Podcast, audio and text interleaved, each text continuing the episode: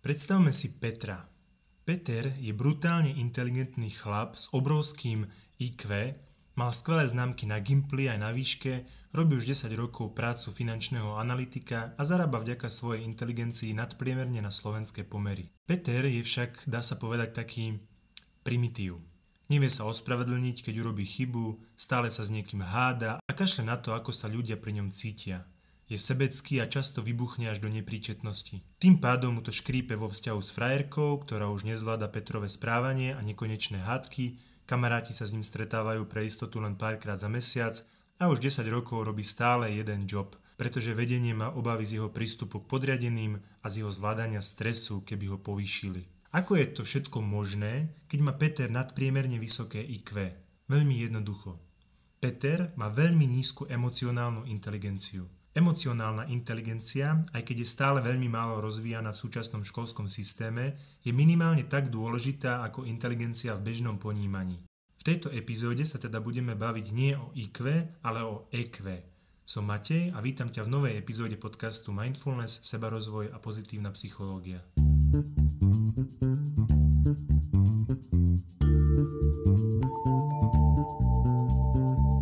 Čo je teda emocionálna inteligencia? Je to vlastne schopnosť rozpoznať, pochopiť a zvládnuť vlastné emócie a rovnako efektívne vnímať a reagovať na emócie iných. V našom živote zohráva emocionálna inteligencia kľúčovú úlohu pri vytváraní a udržiavaní zdravých a funkčných vzťahov. Pomáha nám efektívne komunikovať, konštruktívne riešiť konflikty a používať empatiu k porozumeniu druhých ľudí.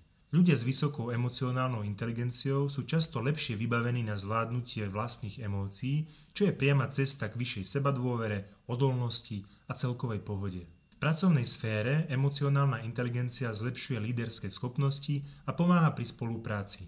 Ľudia s vysokou emocionálnou inteligenciou sa dokážu orientovať v dynamike na pracovisku, budujú dobré vzťahy s kolegami a klientmi a efektívne zvládajú stres a nečakané zmeny. Emocionálna inteligencia tiež prispieva k lepšiemu rozhodovaniu, riešeniu problémov a prispôsobivosti, čo sú základné vlastnosti pre úspech v dnešnom rýchle sa meniacom profesnom svete. Pod pojmom tejto inteligencie môžeme pre lepšie pochopenie odkryť 5 rôznych schopností, a to sebauvedomenie, sebareguláciu, empatiu, motiváciu a sociálne zručnosti. Čiže môžeme to cez fantasy pohľad vnímať ako keď sa naučíš 5 rôznych schopností, získaš jednu nesmierne silnú superschopnosť emocionálnej inteligencie. No tieto komponenty sú prepojené a úzko spolu súvisia. Sebauvedomenie ako prvá schopnosť je rozpoznávanie a chápanie vlastných emócií, uvedomovanie si svojich silných a slabých stránok, svojich hodnôt a svojej vízie. Zahrania akoby naladenie sa na vlastné pocity a uvedomenie si toho, ako sa navzájom ovplyvňujú naše myšlienky, správanie a interakcie s ostatnými. Toto obrazne povedané naladenie nie je až také samozrejme, ako by sa mohlo zdať. Často sme absolútne zamotaní do rôznych presvedčení o nás samých, že si viac či menej vedome neuvedomujeme, čo sa v nás skutočne odohráva. Naše sebauvedomenie je potom ako keď si chceš naladiť rádio niekde v jaskyni budeš počuť iba kde tu nejaký náznak a viac menej to je otravné šušťanie, čiže to radšej vypneš. Preto je potrebné nájsť tú správnu frekvenciu a naučiť sa vnímať svoje prežívanie. Nech je to zretelné a jasné, ako keď počúvaš rádio v stane pod vysielačom. Sebauvedomenie umožňuje človeku presne vnímať svoje emócie a rozpoznať vzorce svojich emocionálnych reakcií. Napríklad, keď si uvedomíš, že sa ľahko naštveš, keď si nevyspatý, môžeš sa rozhodnúť nebrať príliš vážne dôležitosť svojho naštvatia, keď vieš, že si minulú noc spal len dve hodinky a vyhnúť sa tak zbytočným konfliktom, ktoré by nenastali, keby si spala lepšie. Dám ku každému komponentu emocionálnej inteligencie taký malý príklad z praxe, ale samozrejme zmením mena, nebojte sa. Angelika, vysoko postavená manažerka, Dobre, mohol som si vymysleť aj viac časté meno, ale bolo to prvé, čo mi napadlo a nebudem tu teraz strácať čas vymýšľaním alternatívnych mien klientov, keď ešte stále neviem ani ako pomenovať svojho syna. No takže táto Angelika si všimla, že počas pracovného týždňa sa cíti preťažená a fakt, že nadmieru vystresovaná. Cez mindfulness cvičenia v spojitosti s písaním denníka zistila, že za jej stres prispieva hlavne perfekcionizmus, ktorý si sama vnúcuje. Vďaka tomuto dôležitému sebauvedomeniu už vedela, čo sa v nej vlastne deje a naučila sa stanoviť si realistickejšie očakávania a správať sa k sebe súcitnejšie a láskavejšie, čo viedlo k zníženiu jej stresu a zvýšeniu celkového šťastia. Druhým komponentom emocionálnej inteligencie je sebaregulácia, ktorú môžeme popísať ako schopnosť riadiť a regulovať svoje emócie, impulzy a správanie zdravým a funkčným spôsobom. Sebaregulácia je napríklad zvládanie stresu tak, aby nezasahoval do nášho výkonu alebo vzťahov, odkladanie uspokojenia, pokiaľ je to dôležité, a udržiavanie emocionálnej rovnováhy. Ľudia so silnou schopnosťou sebaregulácie dokážu na situácie reagovať uvážene namiesto impulzívnych reakcií. Napríklad, keď sa zhlboka nadýchneš a neodpovieš vo vypetej situácii, namiesto toho, aby si reagoval impulzívne a niekomu vynadal. Tu ale nehovorím, že nie sú chvíle, kedy je potrebné nahnevať sa – Hovorím o tom, že pri dobrej sebaregulácii je to naše zámerné rozhodnutie a nie automatika a impulzivita. Čiže teoreticky sa môže zhlboka nadýchnuť, upokojiť sa a potom niekoho poslať do riti. Ale už to nebude automatické, chápeš? Napríklad taký Timotej, team leader v nemenovanej IT korporácii, dostal počas nejakého ich meetingu celkom negatívnu spätnú väzbu. Alebo inými slovami mu niekto povedal, že to, čo urobil, je na hovno. Namiesto toho, aby okamžite vyletel do útoku alebo sa utiahol, čo bolo u neho v minulosti automatické riešenie takýchto situácií, sa dokázal po viacmesačnom nácviku dýchacích cvičení zo seba regulovať. Pekné slovo, dúfam, že ho na základe tejto epizódy zapíšu do slovníka. Teda vedomým dýchaním sa upokojil, aktívne a bez okamžitej defenzivity si vypočul spätnú väzbu a vedome odpovedal – Tomu umožnilo vytvoriť pozitívnu a konštruktívnu atmosféru, čo ďalej uľahčilo komunikáciu a zrýchlilo vyriešenie daného problému. A hlavne pôsobil na kolegov aj šéfa ako profík, ktorého nič len tak nerozhádže. Dobre, ďalej poďme na motiváciu, teda ďalší komponent, ktorú vnímame v kontexte emocionálnej inteligencie ako schopnosť využívať emócie na nastavenie a udržanie vytrvalého pohybu smerom k osobným alebo iným cieľom, ktoré vnímame ako zmysluplné a to napriek problémom alebo neúspechom. Ľudia s vysokými motivačnými schopnosťami sú samostatní, relatívne optimistickí, ale tak zdravo a schopní riadiť svoje emócie takým spôsobom, aby si udržali pozornosť a efektívne kráčali k požadovaným výsledkom. Napríklad, keď využívaš svoju vášeň pre ochranu prírody tak, aby ťa motivovala k aktivitám, ako je znižovanie množstva odpadu alebo na presadzovanie ekologickejších postupov v tvojej práci, napriek tomu, že tvojim kolegom to je úplne jedno, lebo nejaký reper povedal, že globálne oteplovanie neexistuje. Čiže využívaš svoje emócie tak, že ostávaš disciplinovaný a akoby zaviazaný svojej vízii. Napríklad klientka, ktorá sa mohla volať napríklad Nina, keby ju nepomenovali úplne inak, mala silnú túžbu pomôcť s nevýhodneným deťom asi aj kvôli osobnej skúsenosti a svoju motiváciu nasmerovala do založenia neziskovky zameranej na vzdelávanie týchto detí. A viete si predstaviť, aké je niečo takéto robiť na Slovensku. Čiže si viete aj predstaviť, koľko prekážok po ceste stretla. Ale práve to, že Nina využívala svoje nadšenie a odhodlanie efektívne, viedlo k tomu, že jej organizácia odtedy pomohla nespočetnému množstvu detí. No dobré, asi sa to dá spočítať, ale proste fakt veľa deťom. Štvrtý komponent emocionálnej inteligencie je empatia, teda schopnosť rozumieť pocitom, pohľadom a skúsenostiam iných ľudí. Je to teda schopnosť vcítiť sa do situácie druhého človeka, vcítiť sa do jeho emócií a prejaviť úprimný záujem. Úprimný. Nielen sa priblblo usmievať a kývať hlavou, pričom premýšľaš, že čo budeš večerať. Empatia ti môže pomôcť vytvárať zmysluplné vzťahy, efektívne komunikovať a reagovať na problémy a emócie druhých ľudí so súcitom a porozumením. Jednoduchým príkladom empatie je, keď aktívne počúvaš kamoša, ktorý prechádza ťažkým obdobím a poskytuješ mu podporu a pochopenie bez toho, aby si ho posudzoval, hodnotil alebo kritizoval. To posudzovanie je u ľudí veľmi automatické a často odsudíme človeka ešte predtým, ako niečo povie.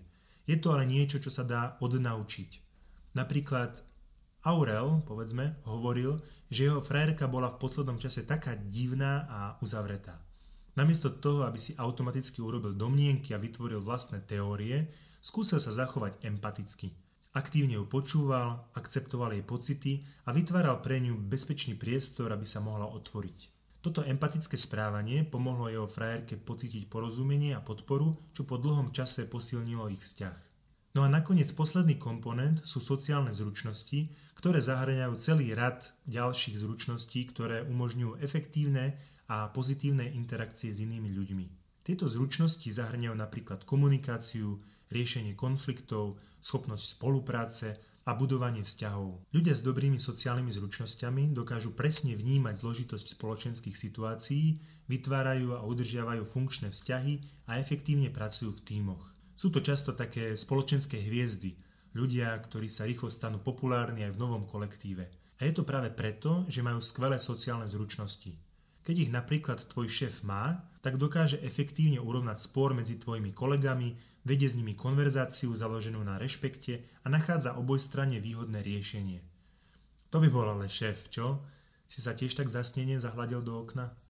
Taká povedzme Emília mi povedala, že potom, čo si prešla kurzom emocionálnej inteligencie, sa jej sociálne zručnosti tak zlepšili, že s potenciálnymi zákazníkmi dokáže nadvezovať rýchly a kvalitný kontakt, napríklad tým, že nájde spoločné záujmy alebo skúsenosti.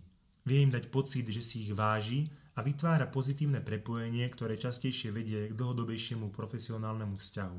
Inými slovami, zákazníci sú s ňou spokojní, dá sa povedať, že ju vlastne majú radi a teda využívajú jej služby častejšie. Aby som to uzavrel, emocionálna inteligencia zahrania naozaj desiatky zručností, pri ktorých hrajú hlavnú úlohu emócie. Asi ti cez tých pár príkladov prirodzene napadne viacero výhod, ktoré emocionálna inteligencia ponúka. Ale aby sme tieto tvoje úvahy potvrdili, poďme si v skratke zhrnúť, čo všetko ti rozvoj EQ môže ponúknuť. Ako som už spomínal v predošlej epizóde, vzťahy sú jeden z najdôležitejších faktorov šťastia.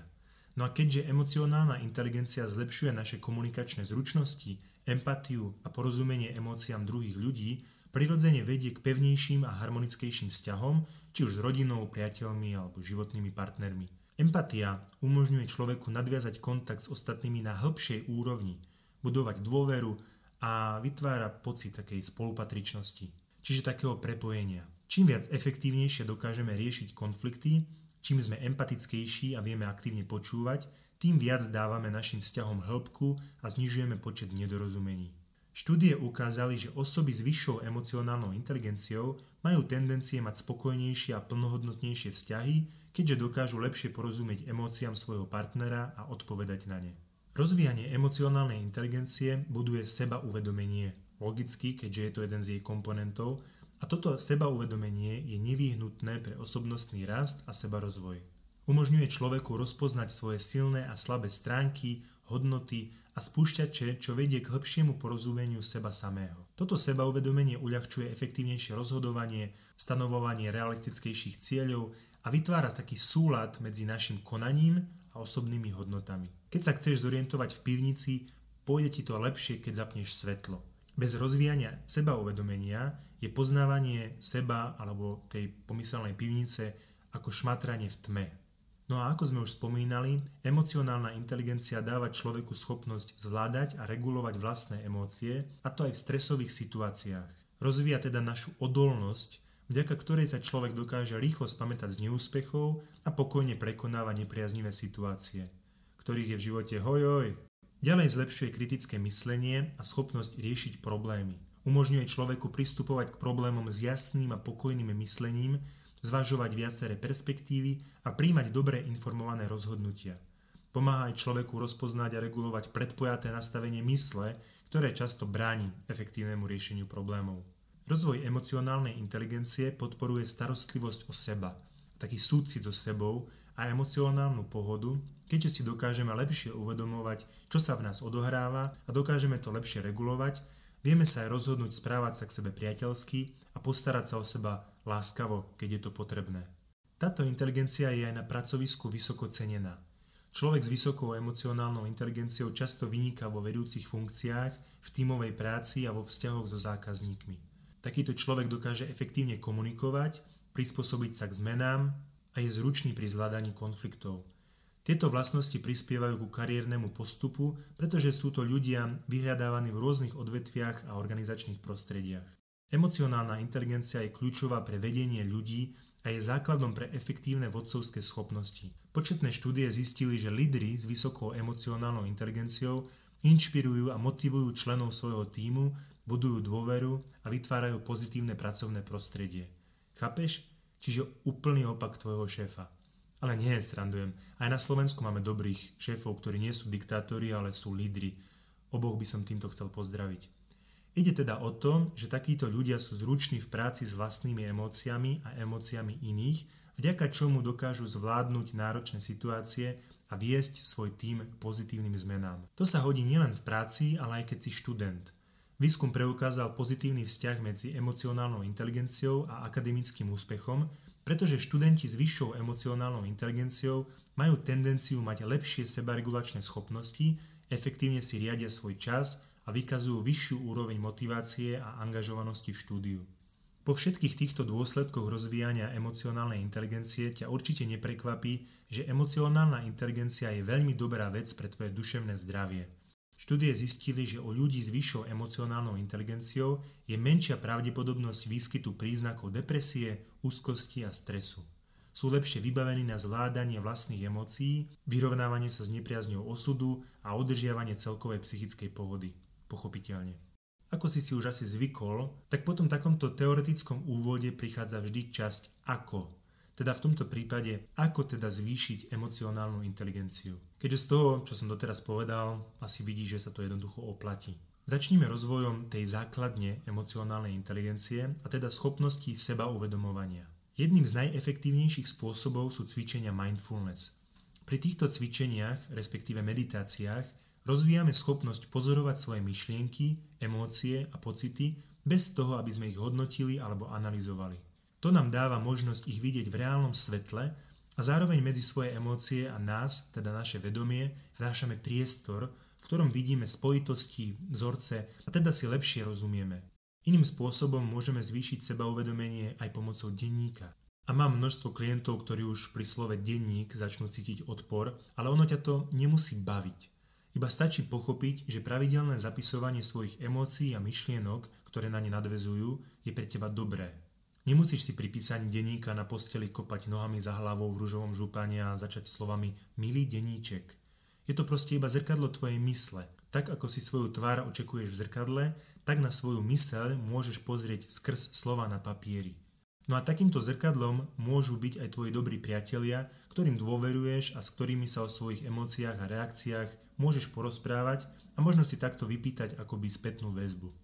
Seba uvedomenie a aj seba reguláciu môžeš rozvíjať cez označovanie svojich emócií v rôznych situáciách. Ako som už hovoril aj vo videu minulý týždeň, keď pred ľudí postavili tarantulu, tak tí, ktorí označili a povedali, čo cítia, napríklad preboha to je ale strašidelný pavúk, pociťovali menší strach a dokázali sa priblížiť k tarantule bližšie ako tí, ktorí si povedali, že sa nemusia báť a že sa im nič nestane. Čiže už len tým, že si priznáme a pomenujeme, čo cítime, dá nám to možnosť regulovať danú emóciu, ak to považujeme za vhodné. Niekedy je samozrejme fajn neregulovať svoju emóciu. Je ale dôležité, že neregulovanie je vedomé rozhodnutie a nie automatické podriadenie sa afektu. V náročných alebo stresových situáciách je dobrá taktika sebaregulácie presunúť pozornosť na dých a pomaly a zhlboka dýchať, aby si upokojil svoj nervový systém a nadobudol rovnováhu. Tých dýchových cvičení je milión, ale väčšinou bohate stačí, keď pozoruješ dýchanie a vydychuješ o pár sekúnd dlhšie, ako sa nadýchuješ. Čiže keď sa nadýchuješ 3 sekundy, vydychuj 6 sekúnd. To ti pomôže získať odstup a konať vedome a funkčne, čo je vlastne sebaregulácia.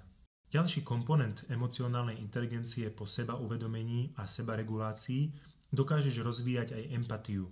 A to napríklad nácvikom aktívneho počúvania, čo znamená konverzovať s druhým človekom bez prerušovania a súdenia druhého. Čiže namiesto toho, že len čakáš, kým niečo povieš, máš snahu naozaj človeka pochopiť. A to nie len na základe jeho slov, teda povrchu, ale aj na základe toho, čo z človeka cítiš teda aká emócia alebo potreba je za tými slovami. Podobne môžeš empatiu rozvíjať aj cez cvičenie výmeny perspektív, teda pri vedomom vizualizovaní si seba na mieste niekoho iného, aby si dokázala lepšie pochopiť jeho prežívanie a emócie. Motiváciu, teda štvrtý komponent, je najpraktickejšie rozvíjať cez stanovovanie si zmysluplnej vízie, teda nastaviť si osobnú aj profesnú víziu tak, aby bola v súlade s tvojimi hodnotami. Je veľmi ťažké nájsť motiváciu, keď robíš niečo, na čom ti nezáleží alebo čo ti je jedno. Motivácia sa zvyšuje aj keď presúvame pozornosť viac na vnútornú odmenu a nie na vonkajšie potvrdenie. Teda keď je nám odmenou skôr pocit naplnenia z toho, že vnímame pokrok alebo že vnímame, že ideme dobrým smerom, ako to, že nás niekto pochváli alebo nám dá jedlo. Nie si pes. No a nakoniec sociálne zručnosti. No, tie môžeš rozvíjať XY možnosťami, no ale keď empatiu rozvíjame cez aktívne počúvanie, sociálne zručnosti môžeme rozvíjať aktívnou komunikáciou. Daj si zámer byť jasný a konkrétny v tvojom vyjadrovaní. Vyjadruj svoje myšlienky a pocity otvorene a priamo, ale s rešpektom a ohľadom na druhých ľudí. Môžeš tiež rozvíjať schopnosť efektívne riešiť konflikty a nedorozumenia, počúvať názory druhej strany, skús byť otvorený ku kompromisom a hľadaj spoločné riešenia. Najlepšie je rozvíjať sociálne zručnosti priamo v praxi, teda v skupinových aktivitách a projektoch, kde budeš mať príležitosť spolupracovať s inými ľuďmi. Jednoducho tam, kde sa pracuje v týme, komunikuje a rešpektujú názory ostatných. Dobre, prešli sme si komponenty emocionálnej inteligencie, benefity, ktoré jej rozvíjanie prináša a aj konkrétne cesty, ktorými túto inteligenciu môžeme rozvíjať. Je dôležité povedať, že rozvíjanie emocionálnej inteligencie je postupný proces a je vhodné byť pri tomto procese trpezlivý. Výskumy ale ukazujú, že je to možné, teda dá sa to aj keď si emočne plochší ako naša planeta podľa plochozemcov, vieš to postupne meniť. Ak chceš viac kontentu, môžeš ma sledovať na Instagrame, link nájdeš bio, inak sa vidíme o ďalšie dva týždne, zatiaľ sa maj, čau. Thank